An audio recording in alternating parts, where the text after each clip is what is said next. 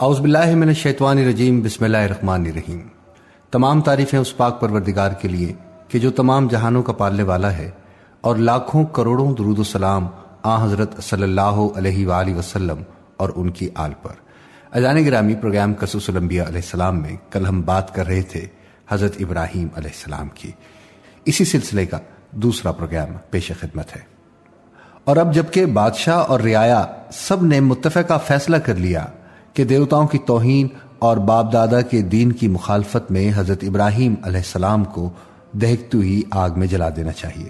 کیونکہ ایسے سخت مجرم کی سزا بھی ایسی ہی سخت ہونی چاہیے۔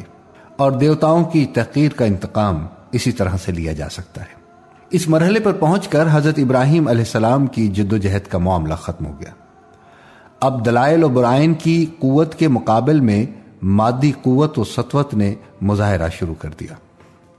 ہم دیکھتے ہیں کہ خاندان ان کا دشمن، جمہور ان کے مخالف اور بادشاہ وقت ان کے درپے آزار۔ ایک ہستی ہے اور چار جانب سے مخالفت کی آوازیں دشمنی کے نعرے ہیں اور نفرت و حقارت کے ساتھ سخت انتقام اور خوفناک سزا کے ارادے ہیں۔ ایسے وقت میں ان کی مدد کون کرے گا؟ اور ان کی حمایت کا سامان کس طرح مہیا ہو سکے گا؟ مگر حضرت ابراہیم علیہ السلام کو نہ اس کی پرواہ تھی اور نہ اس کا خوف۔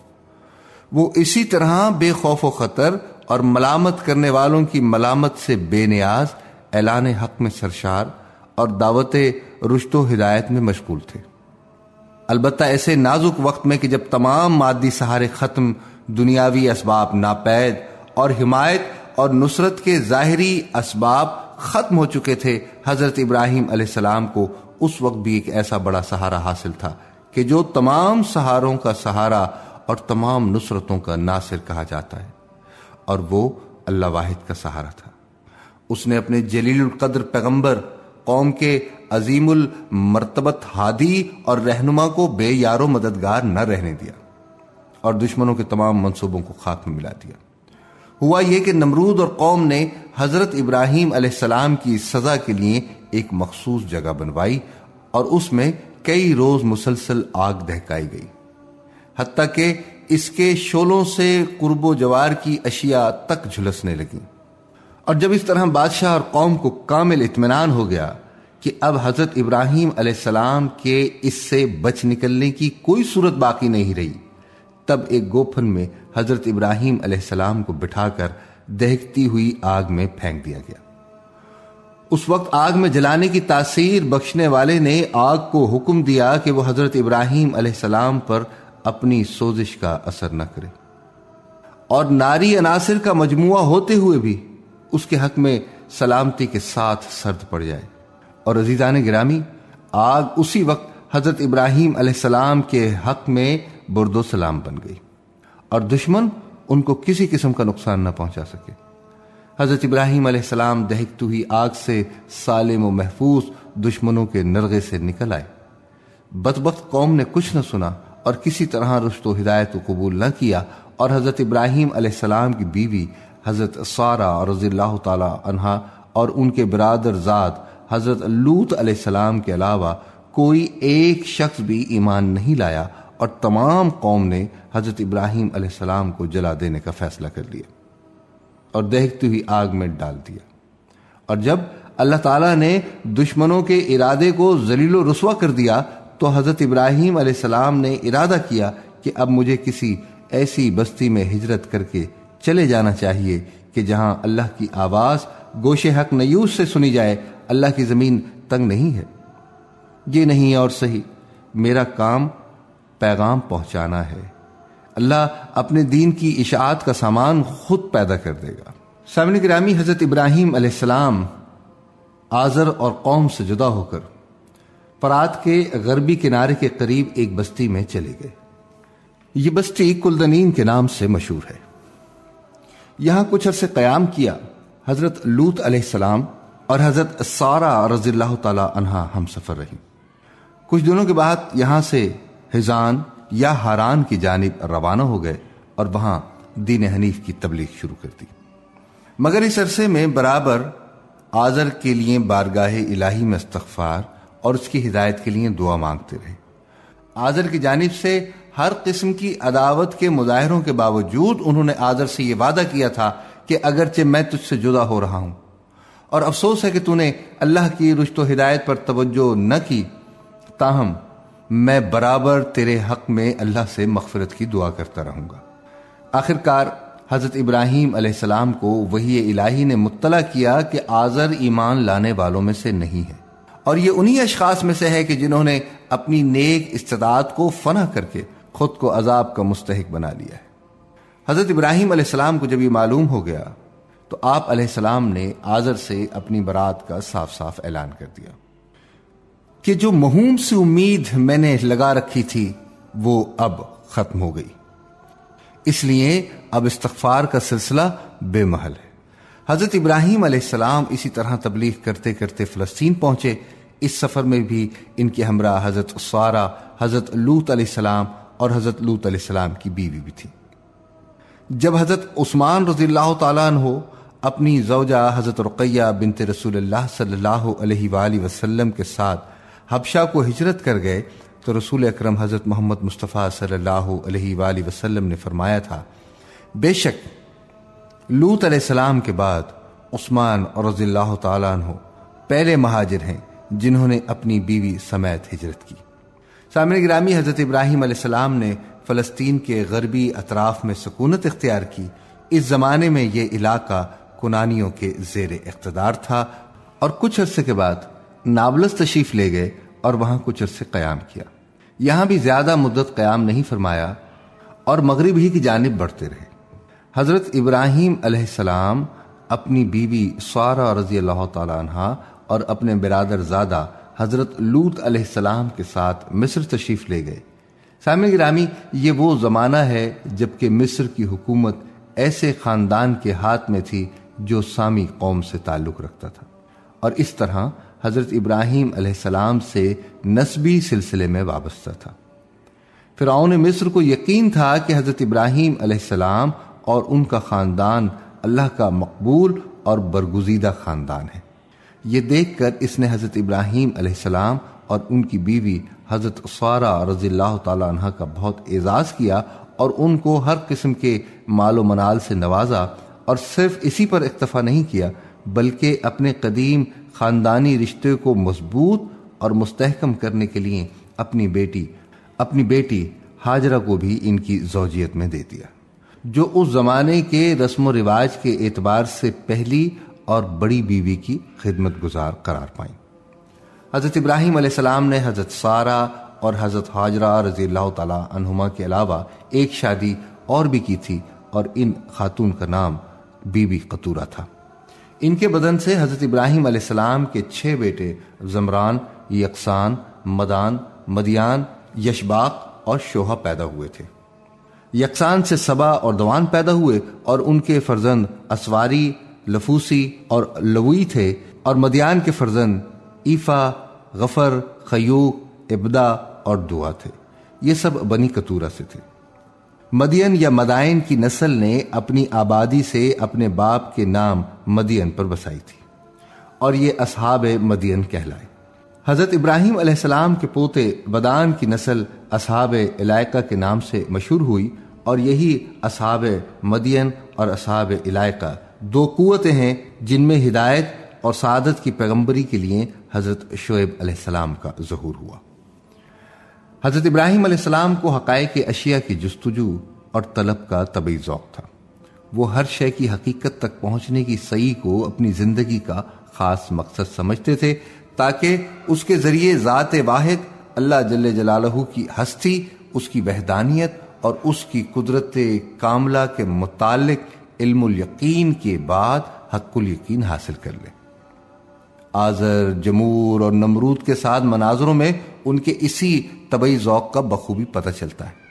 اسی لیے حضرت ابراہیم علیہ السلام نے حیات بعد الممات یعنی مر جانے کے بعد جی اٹھنے کے متعلق اللہ تعالیٰ سے یہ سوال کیا کہ وہ کس طرح ایسا کرے گا۔ اللہ تعالیٰ نے حضرت ابراہیم علیہ السلام سے فرمایا، اے ابراہیم علیہ السلام، کیا تم اس مسئلے پر یقین اور ایمان نہیں رکھتے؟ حضرت ابراہیم علیہ السلام نے فوراً جواب دیا کہ کیوں نہیں؟ میں بلا توقف اس بات پر ایمان رکھتا ہوں۔ لیکن میرا یہ سوال ایمان اور یقین کے خلاف اس لیے نہیں کہ میں علم الیقین کے ساتھ ساتھ عین الیقین اور حق الیقین کا بھی خواستگار ہوں۔ میری یہ تمنا ہے کہ مجھ کو آنکھوں سے مشاہدہ کرا دیا جائے کہ حیات بعد الممات کی شکل کیا ہوگی۔ تب اللہ تعالیٰ نے فرمایا کہ اچھا اگر تم کو اس کے مشاہدے کی طلب ہے تو چند پرندے لو اور ان کے ٹکڑے کر کے سامنے والے پہاڑ پر ڈال دو اور پھر کچھ فاصلے پر کھڑے ہو کر ان کو پکارو۔ سامنے گرامی، حضرت ابراہیم علیہ السلام نے ایسا ہی کیا۔ جب حضرت ابراہیم علیہ السلام نے ان کو آواز دی، تو ان سب کے اجزاء علیحدہ علیحدہ ہو کر فوراً اپنی اپنی شکل پر واپس آ گئے اور زندہ ہو کر حضرت ابراہیم علیہ السلام کے پاس اڑتے ہوئے چلے آئے۔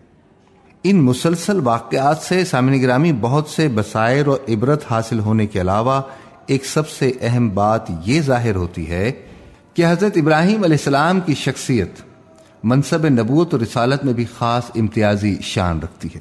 یوں تو اللہ کا ہر ایک پیغمبر توحید کا دائی اور شرک کا دشمن ہے۔ اس لیے تمام انبیاء علیہ السلام کی تعلیمات میں دو باتیں قدر مشترک کی حیثیت رکھتی ہیں۔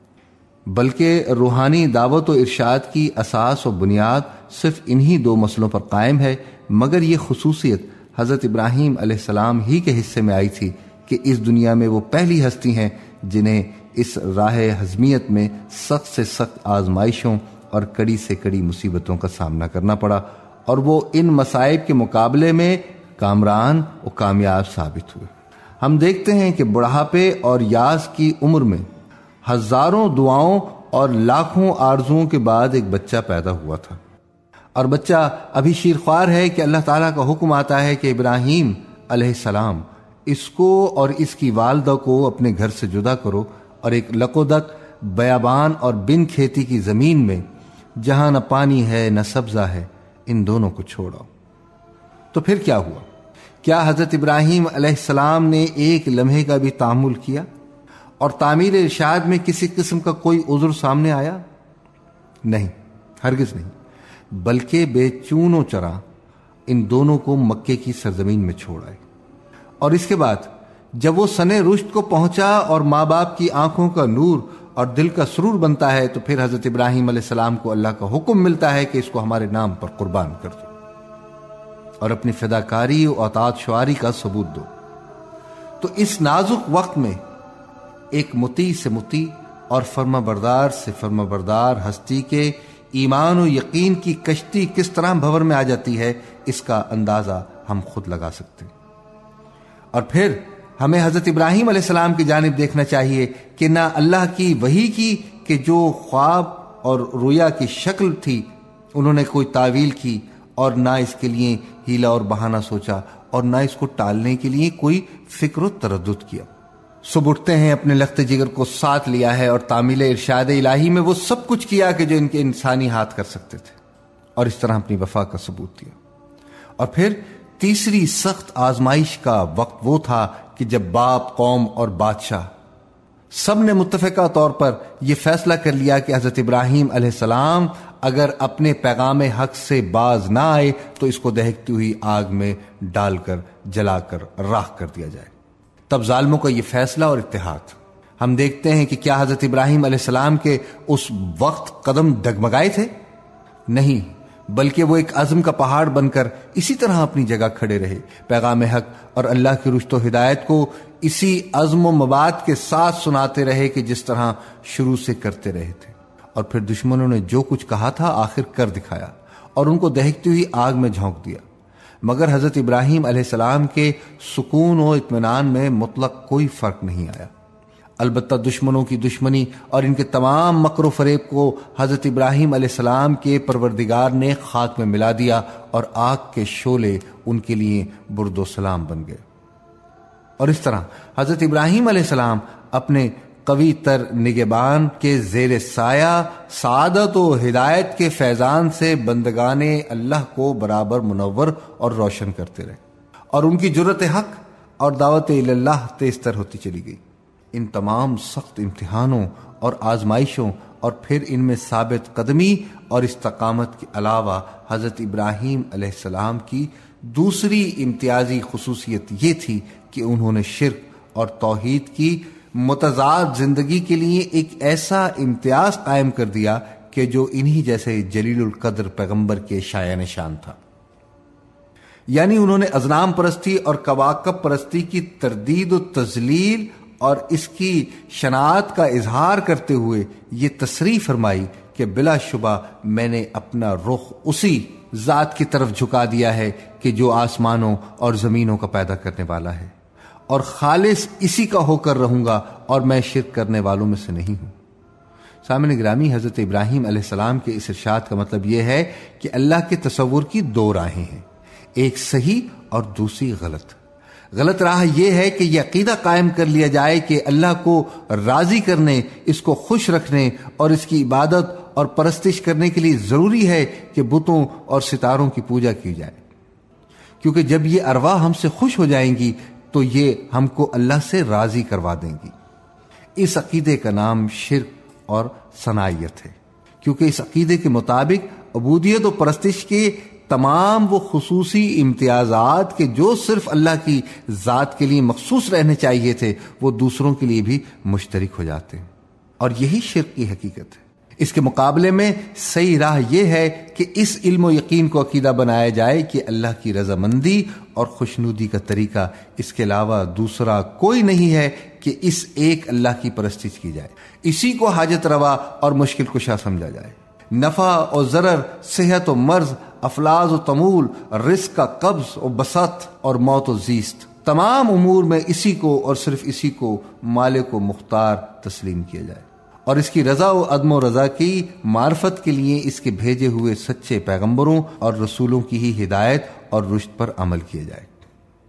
گویا دوسرے لفظوں میں یوں کہہ دیا جائے کہ اللہ کو راضی رکھنے اور اس سے قربت حاصل کرنے کے لیے دیوی اور دیوتاؤں کو ذریعہ بنانے کی حاجت نہیں، بلکہ صرف اس ذات عہدیت کی عبودیت و بندگی کو سرمایہ حیات بنایا جائے۔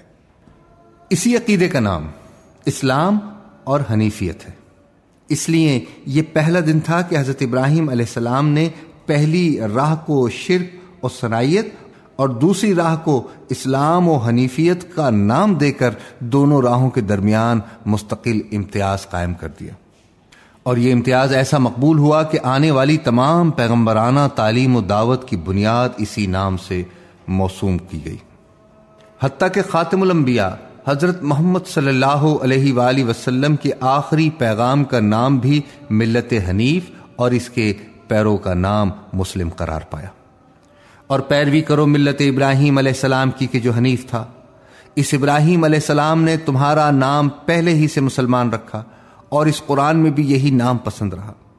یہی وجہ ہے کہ سورہ ابراہیم کی یہ خصوصیت ہے کہ اس میں انبیاء علیہ السلام کے ظہور اور ان کے حالات تشخیصات اور نتائج کو مجموعی طور پر پیش کیا گیا اور بتایا گیا ہے کہ پیغمبروں کی دعوت رشت و ہدایت کے ماننے والوں اور نہ ماننے والوں کے درمیان میں کیا فرق ہے؟ اور یہ کہ خیر و شر، طاعت و بغاوت اور تسلیم و انکار میں کیا غیر اللہ کی خوشنوتی کو بھی کوئی مقام حاصل ہے؟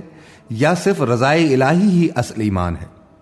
تو ان تمام مجموعی خصوصیات ابراہیمی کی پیش نظر بلا شبہ یہ کہنا صحیح ہے کہ نبیوں اور رسولوں کی مقدس زندگی میں حضرت ابراہیم علیہ السلام کا مقام جد انبیاء و رسول کسا ہے۔ اجان گرامی حضرت ابراہیم علیہ السلام ابھی تک اولاد سے محروم تھے۔ ایک روز جب ابراہیم علیہ السلام نے اللہ تعالیٰ کی بارگاہ میں فرزند کے لیے دعا کی اور اللہ تعالیٰ نے ان کی دعا کو قبول فرما لیا اور ان کو تسلی دی کہ یہ دعا اس طرح قبول ہوئی کہ حضرت ابراہیم علیہ السلام کی چھوٹی بیوی بی حضرت حاجرہ رضی اللہ تعالی عنہا حاملہ ہو گئی۔ حاجرہ رضی اللہ تعالی عنہ کے بیٹا پیدا ہوا اور فرشتے کی بشارت کے مطابق اس کا نام اسماعیل رکھا گیا۔ حضرت حاجرہ رضی اللہ تعالیٰ عنہ کے وطن سے حضرت اسماعیل کا پیدا ہو جانا۔ حضرت سارہ رضی اللہ تعالیٰ عنہ پر بے حد شاک گزرا۔ حضرت ابراہیم علیہ السلام کی پہلی اور بڑی بیوی۔ قدیم سے گھر کی مالکہ، حاجرہ چھوٹی بیوی اور ان کی خدمت گزار۔ یہ وہ باتیں تھیں جنہوں نے بشری تقاضے کے پیش نظر حضرت اسماعیل علیہ السلام کی ولادت کو حضرت سوارہ رضی اللہ تعالیٰ عنہ کے لیے سہانے روح بنا دیا تھا۔ اس لیے حضرت سارہ رضی اللہ تعالیٰ عنہ نے حضرت ابراہیم علیہ السلام سے اصرار کیا کہ حاجرہ اور اس کا بچہ اسماعیل میری نگاہ کے سامنے نہ رہیں ان کو علیحدہ کسی جگہ لے جا کر رکھو۔ حضرت ابراہیم علیہ السلام کو یہ اسرار بےحد ناگوار گزرا، مگر اللہ تعالیٰ نے ان کو مطلع کیا کہ حاجرہ رضی اللہ تعالیٰ عنہ اور اسماعیل علیہ السلام، تیرے لیے مسلحت اسی میں ہے کہ سارا جو کچھ کہتی ہے اس کو مان لے۔ حضرت ابراہیم علیہ السلام، حضرت حاجرہ رضی اللہ تعالیٰ عنہ اور ان کے شیر خوار بچے حضرت اسماعیل علیہ السلام کو لے کر چلے اور جہاں آج کعبہ ہے اس جگہ ایک بڑے درخت کے نیچے زمزم کے موجودہ مقام سے بالائی حصے پر ان کو چھوڑائے اور پھر منہ پھیر کر روانہ ہو گئے۔ حضرت حاجرہ رضی اللہ تعالیٰ عنہ ان کے پیچھے پیچھے یہ کہتی ہوئی چلی کہ اے ابراہیم علیہ السلام، آپ ہم کو ایسی وادی میں کہاں چھوڑ کر چل دیے کہ جہاں نہ آدمی ہے، نہ آدم ذات ہے اور نہ کوئی مونس و غمخوار ہے؟ پھر حضرت حاجرہ رضی اللہ تعالیٰ عنہ نے دریافت کیا کہ کیا اللہ نے تجھ کو یہ حکم دیا ہے؟ تب حضرت ابراہیم علیہ السلام نے فرمایا ہاں یہ اللہ کے حکم سے ہے۔ حضرت حاجرہ رضی اللہ تعالیٰ عنہ نے جب یہ سنا تو کہنے لگی کہ اگر یہ اللہ کا حکم ہے تو بلا شبہ وہ ہم کو ضائع اور برباد نہیں کرے گا۔ اور پھر واپس لوٹ آئیں۔ حضرت ابراہیم علیہ السلام چلتے چلتے جب ایک ٹیلے پر ایسی جگہ پہنچے کہ ان کے اہل و عیال نگاہوں سے اجل ہو گئے تو اس جانب کے جہاں کعبہ ہے رخ کیا اور ہاتھ اٹھا کر یہ دعا مانگی، اے ہم سب کے پروردگار، تو دیکھ رہا ہے کہ ایک ایسے میدان میں کہ جہاں کھیتی کا نام و نشان نہیں، میں نے اپنی بعض اولاد تیرے محترم گھر کے پاس لا کر بسائی ہے، کہ نماز قائم رکھیں، تاکہ یہ محترم گھر عبادت گزاران توحید سے خالی نہ رہے۔